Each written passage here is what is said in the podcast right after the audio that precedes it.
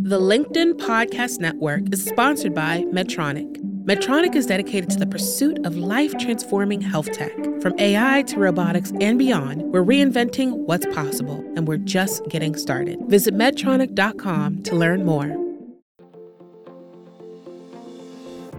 Hello, my friend, and welcome to another exciting episode of Negotiate Anything. Thanks for joining us today. With over 10 million downloads and listeners from more than 180 different countries, it's dedicated listeners just like you who have made Negotiate Anything the number one negotiation podcast in the world. I'm your host, Kwame Christian. I'm a business lawyer, mediator, author, and the proud CEO of the American Negotiation Institute. Now, before we get into today's insightful conversation, I have a golden opportunity for those of you who recognize the power of negotiation in your professional lives. Have you ever found yourself wishing that you could navigate those high stakes conversations with more confidence? Or perhaps you're looking to empower your team with the art of persuasion and conflict resolution. At the American Negotiation Institute, we've crafted specialized keynotes and workshops tailored for those very needs. We've transformed the negotiation skills of professionals worldwide, and we're eager to do the same for you. We believe the best things in life are on the other side of difficult conversations, and our goal is to help you improve your lives and the lives of those around you, one difficult conversation at a time. Don't let another challenging conversation leave you second guessing. Click the link in the description to discover how we can help you find confidence in conflict, negotiate better deals, and have stronger relationships. Because in the world of business, every conversation counts. And now, without further ado, let's jump into the interview. Hello, everybody. We have a special episode today because we have two guests with us who are color coordinated. I wish you could see it. Um, we have Belle and Tim. Thank you both for joining us today. So nice to be here. Thank you. Yes, it is a pleasure to have both of you. So, how about we start off, Belle? Um, you can tell us a little bit about yourself and what you do, and then we'll pass the ball to Tim. So, I'm a professor at Boston College in the Lynch School of Education and Human Development. I've been a faculty person there for more than 20 years, and my research focuses on purpose and belonging and mentoring um, in schools and workplaces. And I'm so glad to be here. I'm Tim Klein. So I'm a clinical therapist by background, a social worker. And so I've spent the majority of my career working with high schoolers, college students, graduate students, PhD students, people in their lives, really focused on navigation points and how to find meaning when you're feeling lost. And so uh, I was really on the ground doing the work for a long time. And then Belle and I serendipitously met and I learned about her research. And we formed this really beautiful combination of using evidence based research and purpose and belonging, but operationalizing that as a tool to help people find their way. I love this. And you all have come together and created a book. Can you tell us about that too? Yeah, so we just published a book through St. Martin's Press. It was um, launched in August, um, and it's called How to Navigate Life The New Science of Finding Your Way in School, Career, and Beyond. Yeah, and I'd say the reason we had to write this book is because we've been working with high school students, college students, graduate students, and we found everyone is under unbelievable pressure to do the right thing, and everyone knows what they should be doing. But I think we realize in mentoring and providing guidance to a whole host of people that they've never been taught how to figure out for themselves what they want to do. And so we have this generation all across the spectrum of people working harder than ever. And despite that, they're feeling more lost than ever. And I felt that way for quite a long time, honestly. And I was trying to figure out. And so when we I connected with Belle and found out about the actual science of purpose and belonging, yes, there is a science behind it that was a light bulb moment where this oh this is can be an incredible powerful tool that people can use as a decision making framework. Yes absolutely. And I, I love this too because i was one of those people working really hard and wondering what in the world am i doing? Um, you know it, I still feel that way a yeah. lot of times. So selfishly, I'm excited to hear so I could get some some ideas on what to do next. But also, when you think about this through a, a negotiation perspective, it doesn't really matter how good of a negotiator you are if you don't know what to negotiate for or you don't know how to make good decisions because we have to have some direction for our skills. So in, in this episode, what we're going to talk about is how purpose can help us to understand ourselves and what we really want. Um, but more importantly, how it can help us to make better decisions when it comes to our negotiations and just in, in life in general. And so let's start off with the importance of the internal negotiation, that introspective process where we begin to understand ourselves. Can you tell us what that is and the value it has for? One of the first things to recognize is that a lot of us make decisions based on fear. And um, and there are two particular fears that really drive us instead of purpose. So we're just going to first like set uh, apart purpose from these two other drivers of decision making. And the first is what we call the performance mindset. This is the fear that you are going to fail that you are not going to have what it takes to um, be successful in the world it's this view that life is a zero sum game and that there are very few winners and a lot of losers, and that the goal of life is to win. And in order to win, you have to beat out the competition, whether they're your rivals or your peers. And so your life is then spent trying to succeed and to achieve according to other people's metrics and dreams. You are setting yourself up to just try to measure up to what the world says success looks like. So, right now, and it's been the case for a long time, that much of society views success based on these very narrow metrics, including power, possessions, your accolades. And ultimately, then, um, your view of success, if you believe this, is to try to accrue the most accolades and the, the most prestige and um, the highest paying salary. And so your decisions then are based on that. The opposite of that is what we call the passion mindset. It's this fear that you won't be happy, the fear of suffering and struggle. And so if you believe that you are to try to avoid all discomfort and uh, any kind of unhappiness and struggle, then you're going to try to make decisions that minimize negative emotion and try to maximize positive emotion. We call that the passion mindset. And the problem with that mindset is that ultimately it doesn't lead to happiness. There's a lot of research that shows that the more you try to pursue happiness for happiness sake, the least happy you feel. It's just a setup for feeling disappointed and disillusioned. Purpose mm-hmm. different. It's the sense of um, pursuing what is personally meaningful, but also is a contribution to the world beyond yourself. And I would just say, I bet a lot of people listening here, especially in the negotiation field, it's a performance mindset game, right? You're going onto the battlefield and it's like your goal is to win. And you do that by beating out the competition.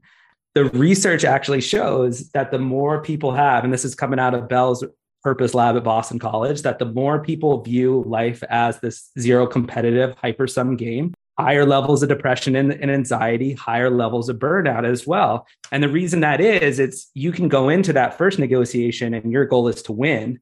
But what is your definition of success after that? So in the performance mindset game, the goal is to be the best. And that means there's one winner, the best negotiator, and then everyone else is a loser. And so you might go in to that negotiation and crush it and win that negotiation. How long does that good feeling last? A week, two weeks, three weeks, and then it's on higher rung and uh, it's on to the next one. And it turns out what we're seeing now, the performance mindset makes you treat life like a race. And it turns out if you are on a never ending sprint, it's not a question of if you burn out, it's a question of when you burn out.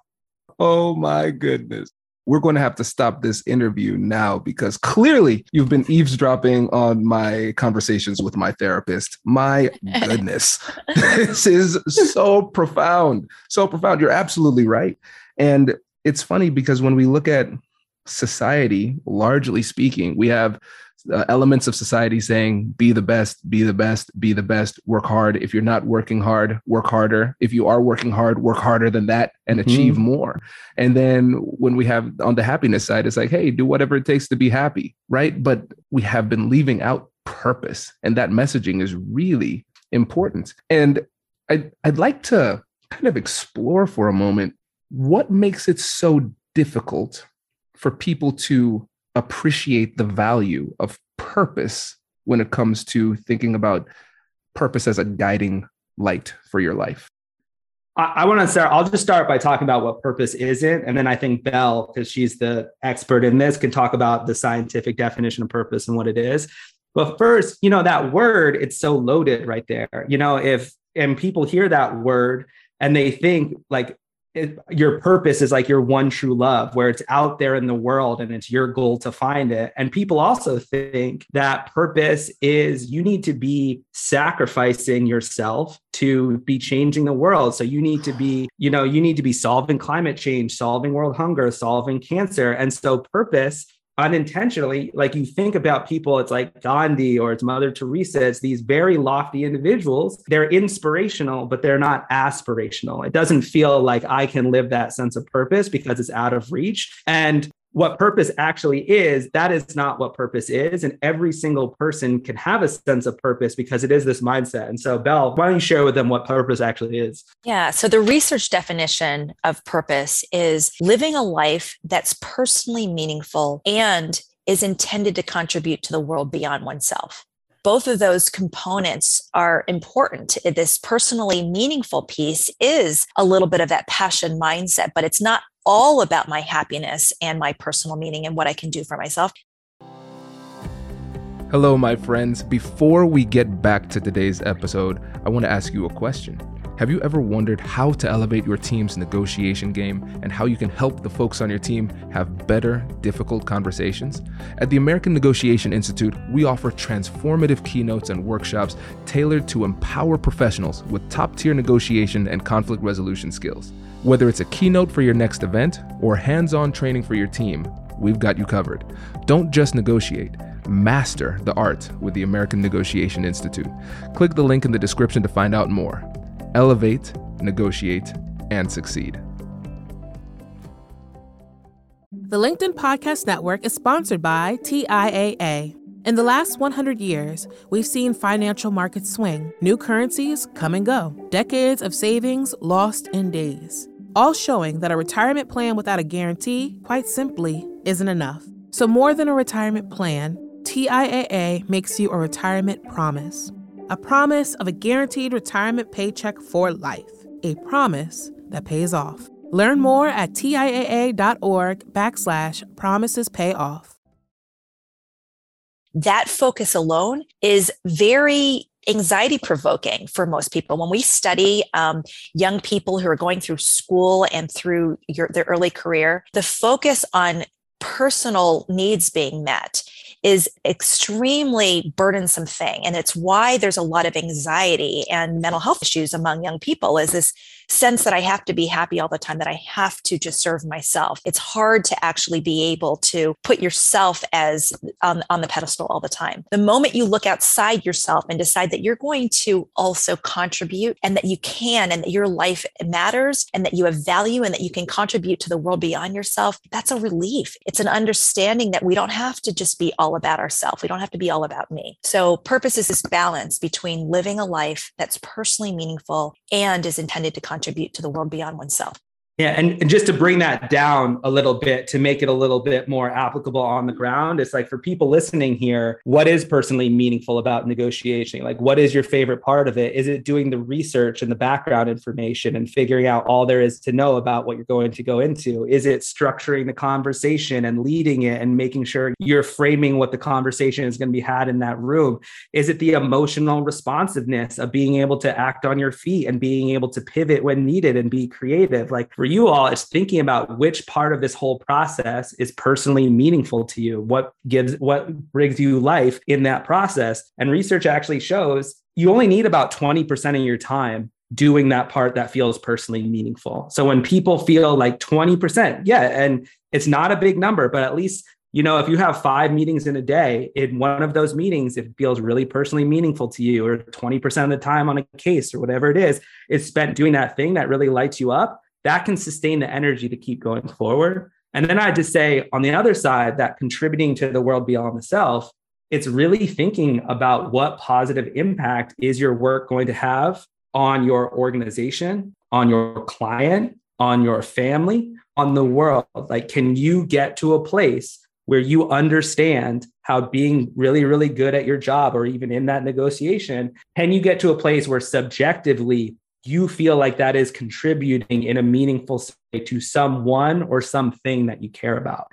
And so the thing about purpose is that it's subjective. Like if you think this is really important and this will make the world better, you can tap into the power of purpose no matter what anyone else thinks. but you have to get beyond just winning for yourself because that's all about you. So, it's how is winning going to contribute to someone else? So, one of the things that people often ask me is how do we know whether or not we got a good deal? And so we can give people the, the classic, the old school traditional negotiation answer well, you know it's a good deal if it's better than your BATNA, better than your best alternative to a negotiated agreement. We also know if it's a good deal if it is it suits you and your party very well and it suits the other side acceptably well. And it also is good if it is going to be long lasting so you're not, you know, undermining the the interests of the other side or your own interests or something like that. Very nice. Okay. But now let's get a little bit real here because when we include that element of purpose, we realize that we could make deals that meet all of those criteria that I just described, but still feel really bad. So, what's a good deal or a bad deal? I, Kwame Christian, am in no position to tell you, Belle, or you, Tim, what is a good deal for you because I don't know what your purpose is. Only you can know that. But the only way you can know that is if you take the time to negotiate with yourself to figure that out. And so I think understanding your purpose is the key to authentic negotiation, but it's the thing that a lot of people are missing. So you can have all the skills in the world, but your skills might be misdirected if you don't have an idea of what your purpose is. Well, and that's the huge challenge that you just named it. It's you have to know what's personally meaningful to you. You have to know the contribution you want to make. You have to know these elements of yourself to do that internal negotiation. And so our entire book is about giving people this shared language, this common language that they can use to start ab- uh, articulating these elements of purpose because purpose feels very, very abstract. It feels very, very out of reach. And so that's what we've been doing. It's just providing a common language. And I, I would just say, in the uh, negotiation space, and I'm curious how you would riff on this, Belle. But so, two of our core elements of purpose is one is it's making decisions that align with your core values to know if you got a good deal, you have to know what you value. And that's where we go with the science of core values. And you have to make sure that your needs are getting met. And so, and so you have to know what needs that you have and how this negotiation meets it. And so, Bella, I wonder if you want to riff on either one of those.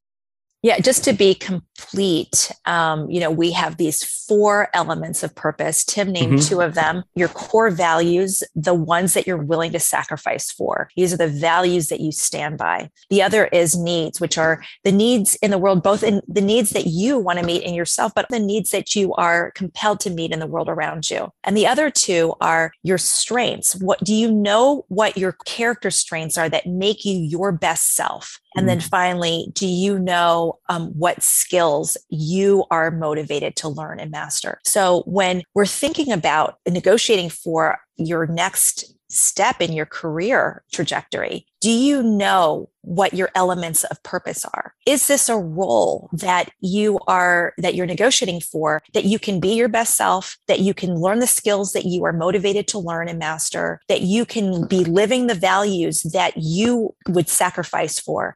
And are you meeting the needs that you want to be meeting? So when you're negotiating for a job, for your career, for your next step in your, in your trajectory, you've got to ask yourself do you know if this is the this is the direction that will enable you to be your best self to learn the skills that you're motivated to master to live out the values that you stand for and that you are willing to sacrifice for and to meet needs in yourself as well as in the world around you that you feel compelled to meet those are the elements of purpose. And when you know those elements of purpose clearly, then your negotiation becomes a lot more clear. You're not just negotiating for the title or the salary, you're negotiating for a role that is highly aligned with your own purpose. And you've done that negotiation with yourself. One of the things that I'm realizing here with this is that this makes the negotiation process more complex. And I don't say complex as a bad thing. I say it just as a realization that if you want to negotiate well, you're going to have to put in some work. Because when you think about the, the, the example of a good deal that I gave you, just the textbook answer, it's like, oh, I can on paper objectively determine whether or not this is a good deal. And I could show it to my friends and they could say, yeah, m- mathematically, that was a good deal. But when we in, introduce these elements that they're very personal, So, your core values, making sure your needs are met, considering your strengths, and then also the skills that you're motivated to learn and master. Like, I love that we added the skills that you're motivated to learn and master because a lot of us out here who are really good at things we might not like, it forces us to really think about what authenticity really means to us and what it means to be an authentic negotiator. Now, it also presents another problem too, because part of this complexity has to factor in the perspectives of other people. So, for example, let's say I'm a hard charging business person. I want to make a lot of money on my deals. And that is how I have always ranked my success the, the quantity of the deals. How many deals do I have under my belt? Those type of things. But now I start to consider some other things. And I realize, you know what? If I want to get more value out of this deal, for example, it might take two extra weeks. And that is time that I was planning on spending with my family. So I as my core value, I kind of have to let go a little bit of value in this deal in order to spend more time with my family, for example. And so, what might end up happening, and I'd love to hear your perspective on this, is as we start to be more authentic with our negotiations, we might start to get ridicule from the people who were previously in our social circle. Because, especially when we think about the performance metric, we are comparing ourselves to other people we might not be able to perfectly compare ourselves anymore. So there's a lot of resilience that needs to come from within yourself to really stay true to yourself. So, can you speak to that? Unbelievably insightful point that you just made. And uh, I think you're talking about core values here. And I want to talk about core values for a second here because we fundamentally misunderstand what core values are. Every single organization will say what they value, they'll put their core values on their website, all of that. But what a core value actually is, is something that you are willing to sacrifice for. Like you are willing to give up something meaningful in the name of that core value because something is only valuable if it is scarce, you know? And so for that person, you just had a great point. Do I take two weeks to make an additional 10, 20, $30,000 on this deal? Or do I go and spend that time with my family? Well, you're showing your core values there, right? If you're continuously putting career before your family. No value judgments here. Don't say that's a core value of yours. You're not willing to make sacrifices. And we see this in organizations all the time. They put out all these pressers about what they stand for and what's important for them. And then you don't ever see them making any sort of demonstrative sacrifice or investment in that. And it's not really a core value, it's window dressing. So that's me on my little soapbox there. But to get more practical about how you can actually use values, is that in the world of core values, there's actually only four different types of values. And there's research that shows uh, there's two different spectrums. So you can figure out what your core values are based on this simple question. It's do you believe when I win, we win? Meaning, the better I perform, the better my organization or family or community will do. Therefore, I'm putting my individual performance first. Or do you believe when we win, I win? Meaning the better my organization or community does, the better I'm going to do. So I'm going to put their needs first. And that is a long way of saying, are you more individualistic or are you more collectivist? And every single person, society, culture is somewhere on that spectrum. And so the more individualistic you are, the less collectivist you are going to be. And so I can go into the other one. I see the wheels turning here. I'll just I'll just flow out the whole framework for you here and then you can go from there. So that's picture that on one spectrum. And then on another spectrum is do you believe that change is an opportunity to make things better? Or do you believe that change on the whole is a threat to make things worse? So, what is your relationship with change? Every single person, organization is somewhere on that spectrum as well. Those two questions determine what you value yeah, we can go into that a little bit more, but it's like it's really understanding what you actually value on those two spectrums is going to figure out what you value in your work. It's going to help you figure out what your client values, what's most important to them. Yeah, and it's just another decision making point. So can I say a little bit more about it? Because this is this is getting into one of our chapters where we talk about value archetypes. So what Tim is talking about is there are two continua of values. One is individualism to collectivism, that's that question when i win we win um, is it better? Are you more of a when i win we win person or are you more of a when we win i win person? Or are you a more of a and on the other spectrum um, which is growth to stability are you more of a person who values change or feels threatened by change? And so, based on your answers to questions in those ballparks, you'll fall into one of four quadrants. If you're a person who values growth, over stability and you value individualism over collectivism, we would call you a trailblazer. You're somebody who's about pushing the envelope outside of institutions or systems sometimes. You're willing to sacrifice a lot of things in order to do that. If you're the opposite and you're a person who values stability over growth and values collectivism over individualism, we would call you a guardian. So you're somebody who protects what's tried and true in an organization. You value tradition. You value the way that things have have been done, even more than sometimes um, change and growth. And the other two um, quadrants are high growth and high um, collectivism. And that person we call a builder. You're somebody who is about pushing the envelope, but within organization. So you are about change and about moving things to become more progressive, but in order to invite more people in the community into the organization so that others can fit in. And the opposite of that is high individualism, high stability. We call you a champion. You know how to work the system. You are, you do that in an individualistic way, and it ultimately can help the organization as well. So, our point of examining these four sort of exemplars or archetypes of values is that every organization needs all of these people. And when we understand what category we are most aligned with, it can be a decision making kind of tool for us. We can recognize sometimes also when we are why we might not feel like we're we're fitting or being valued in, in, an organization or a department. Maybe you're a trailblazer working with guardians and it's creating a lot of conflict in the work setting. And understanding that these are just different values that you're leading with can shift you from a space of conflict to one of compassion and one of being able to value what the others around the table who might have different values what they can bring to the table as well this is eye opening for a number of reasons. First, in all of my years of academia, reading, writing, and everything, I've never heard the plural of continuum. So I appreciate that, Belle. Continua. This was exceptional. a little. So this is great. Um, the second thing is, I think that this is going to be really thought provoking for a lot of people because Tim, like you, you saw my body language, I slouched down and my brow was furrowed. I'm on my third page of notes hmm. here.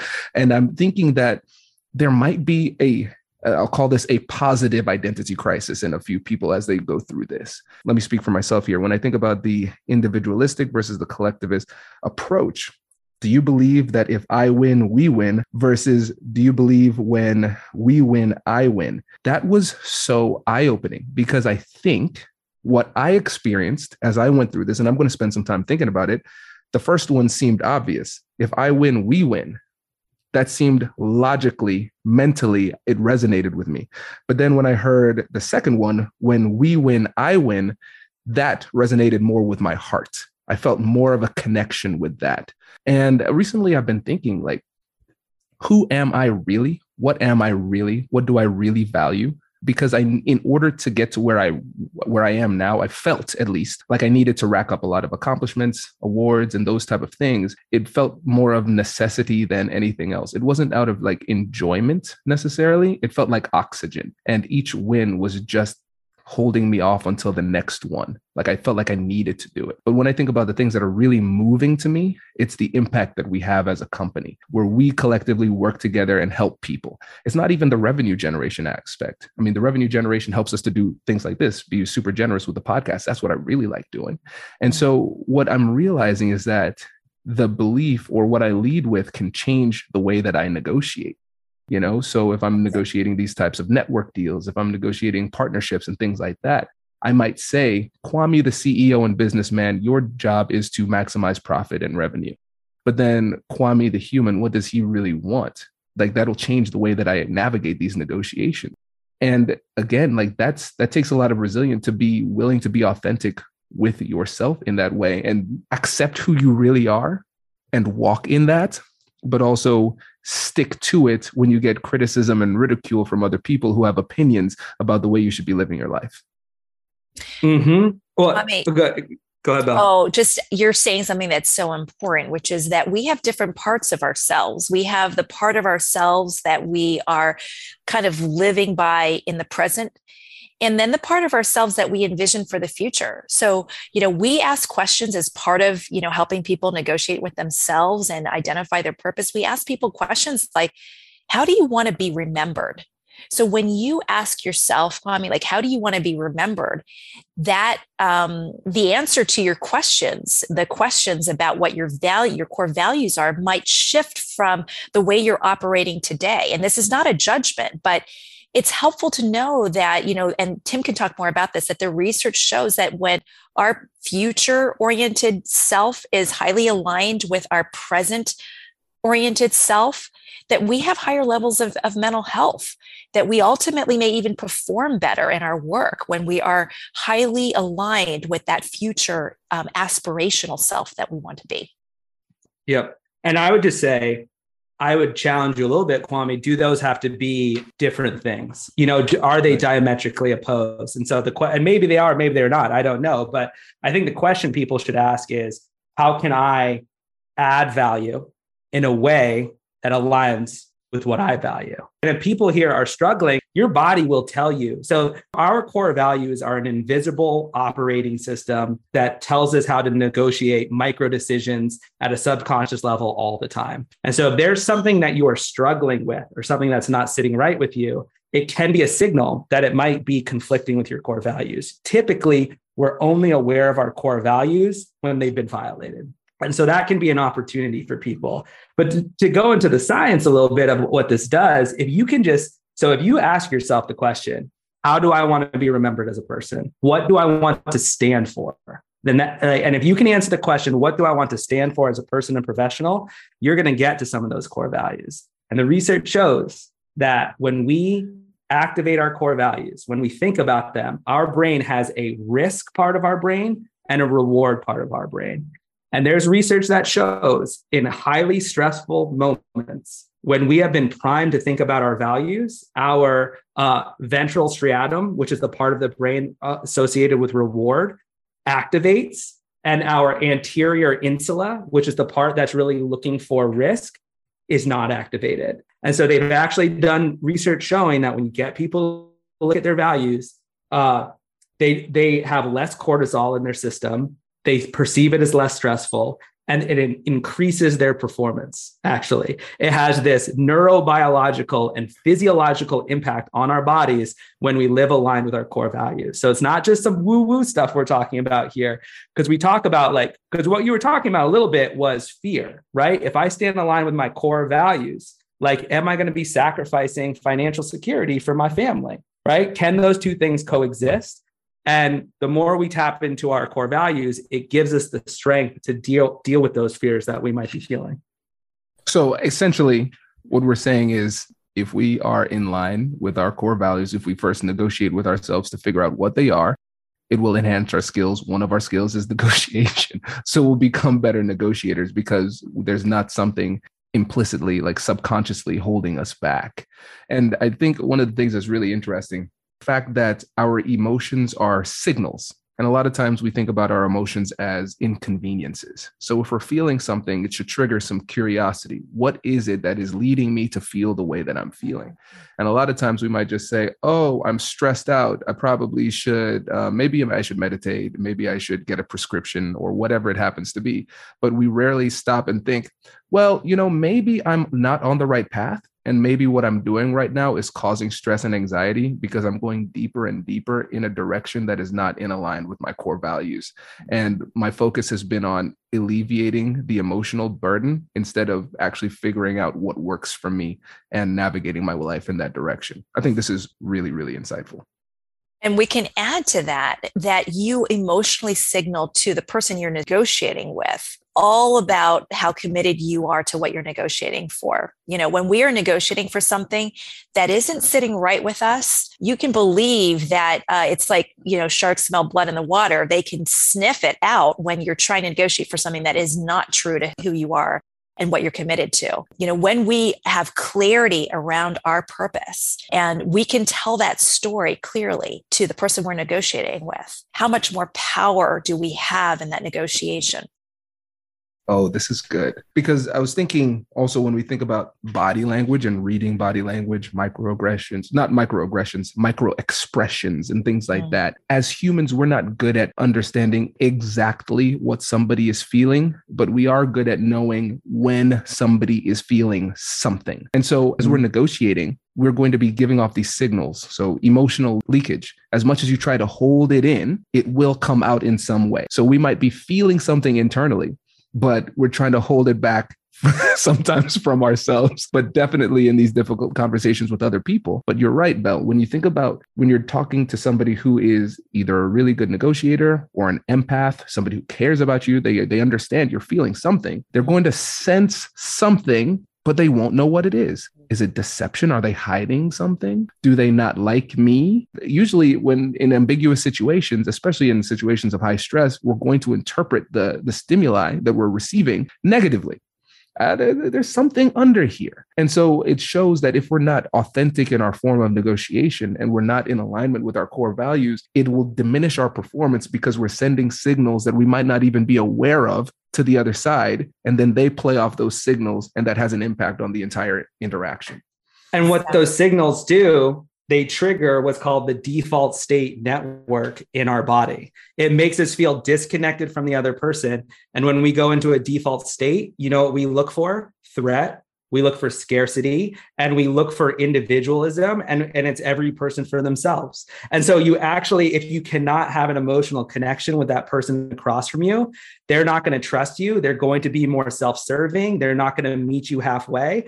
And it creates shared positivity resonance. When we have a shared positive emotion with someone else, we can tell that we have this connection with them and that and that creates more pride, more courage, more creativity. It makes us more pro-social. When we feel more connected to other people, it makes us take them into consideration when we're negotiating here. So, it, ironically, the more you can connect with others, understand their perspective from a genuinely good place, they're going to act in a way where they're considering your best interests and you're going to do the same. And I think that's how mutually beneficial outcomes can happen.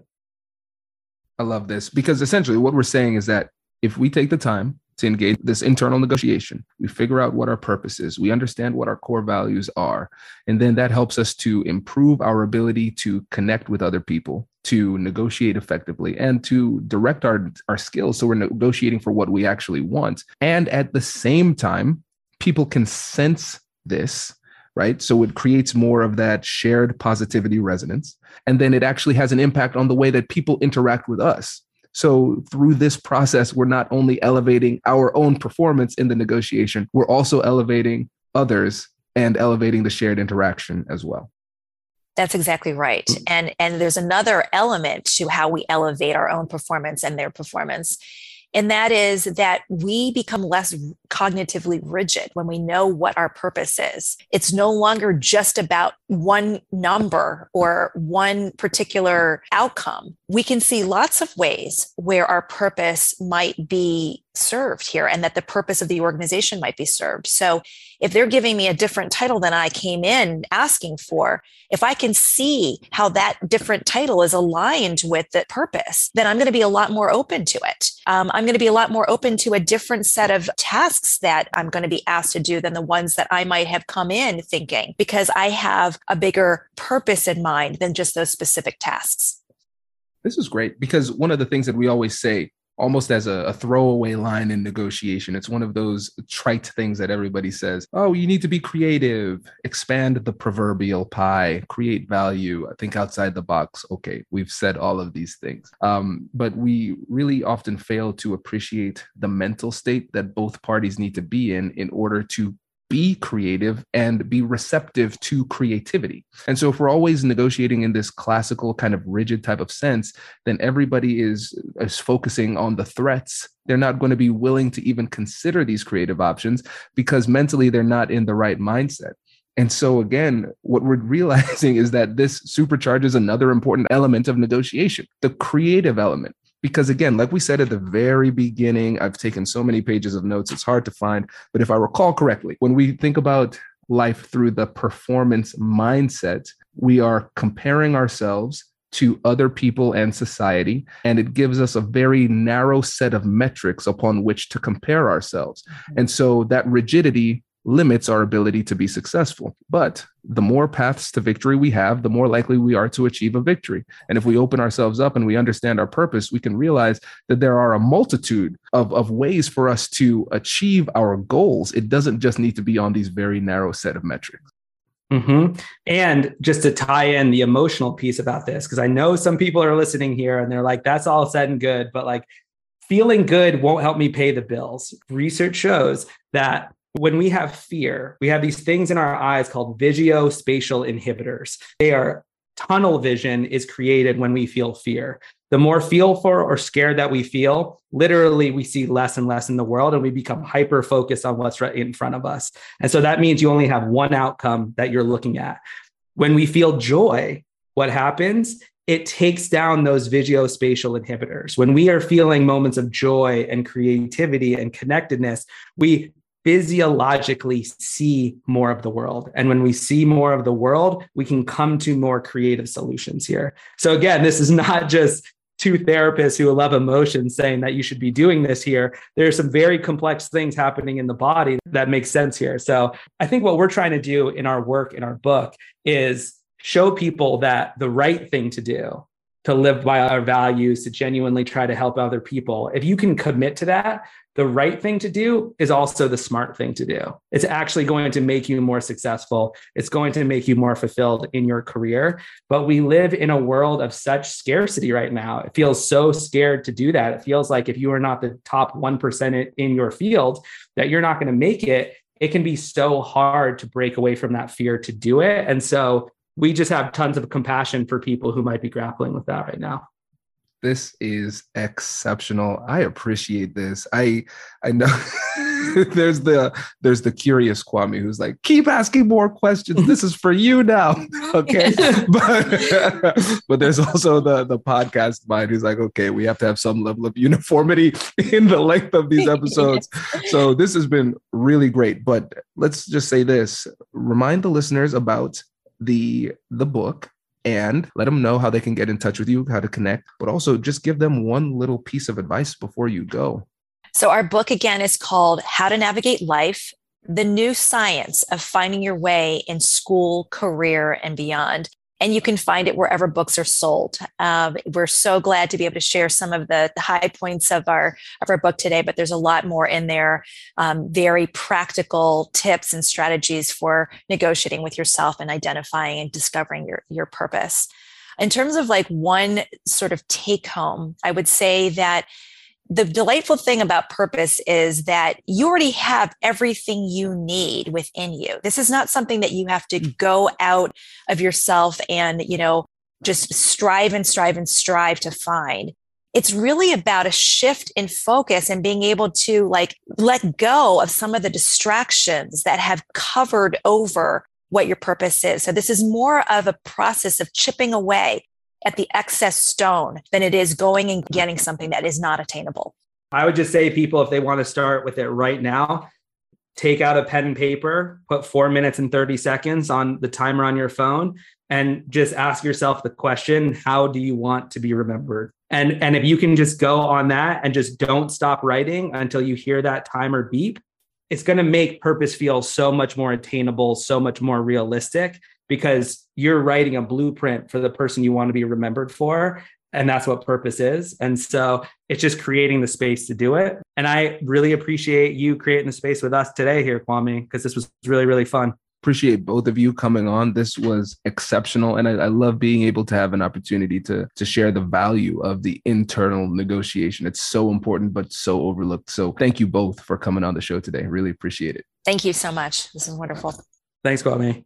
Uh, last question that. for you. Last question. Yeah. And this can be short because I know you probably need to go. But you said that you are working on this in your own life. You feeling like you're living in the sweet spot of your purpose, or are you still are you feeling a little like an itch for for some new direction? or growth Oh, or great question. Yeah, I think with me, I'm getting closer to it. I, it was after I got my second alumni award. And so I had my alumni award for Young Alumni of the Year for the John Glenn College of Public Affairs. So I have a Master of Public Policy.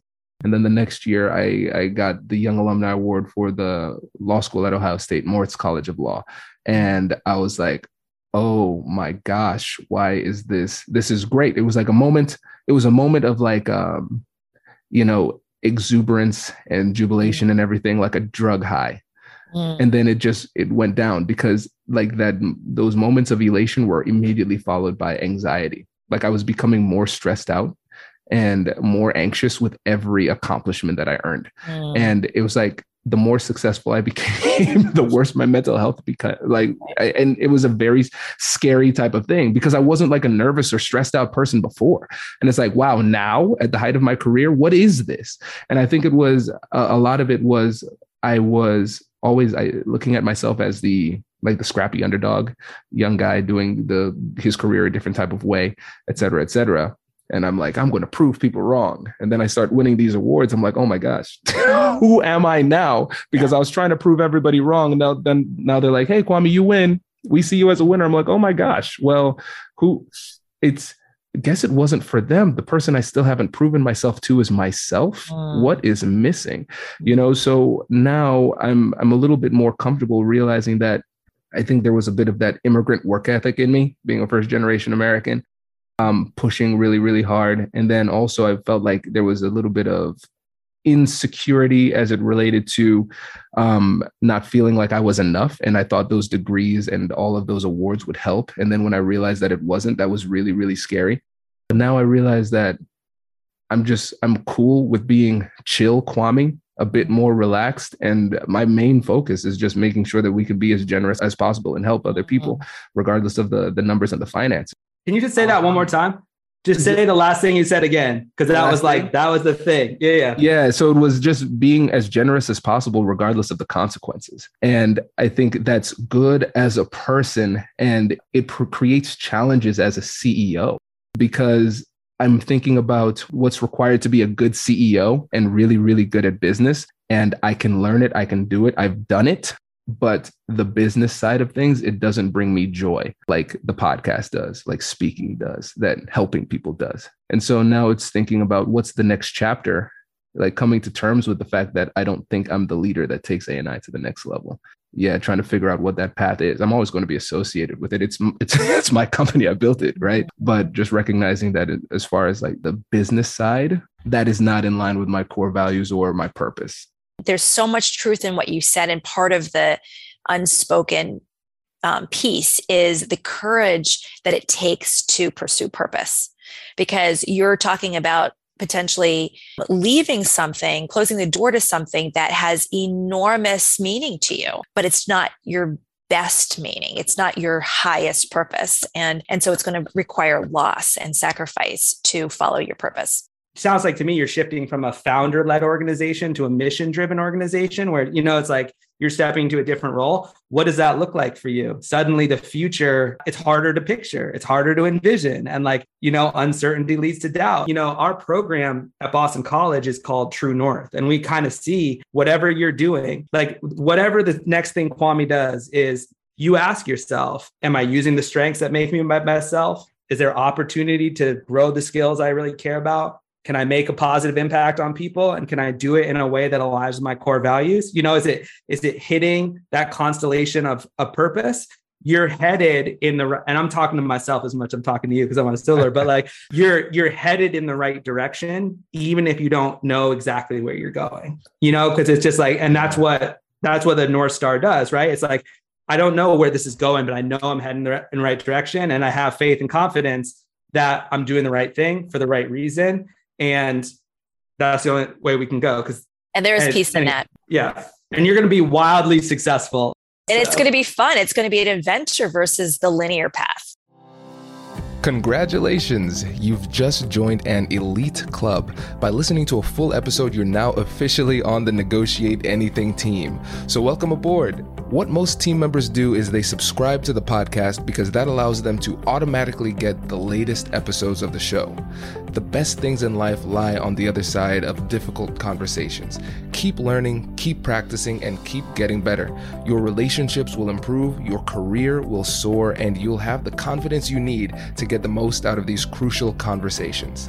Again, thank you for joining the team. We're excited to have you, and I will see you in the next episode. I'll catch you later.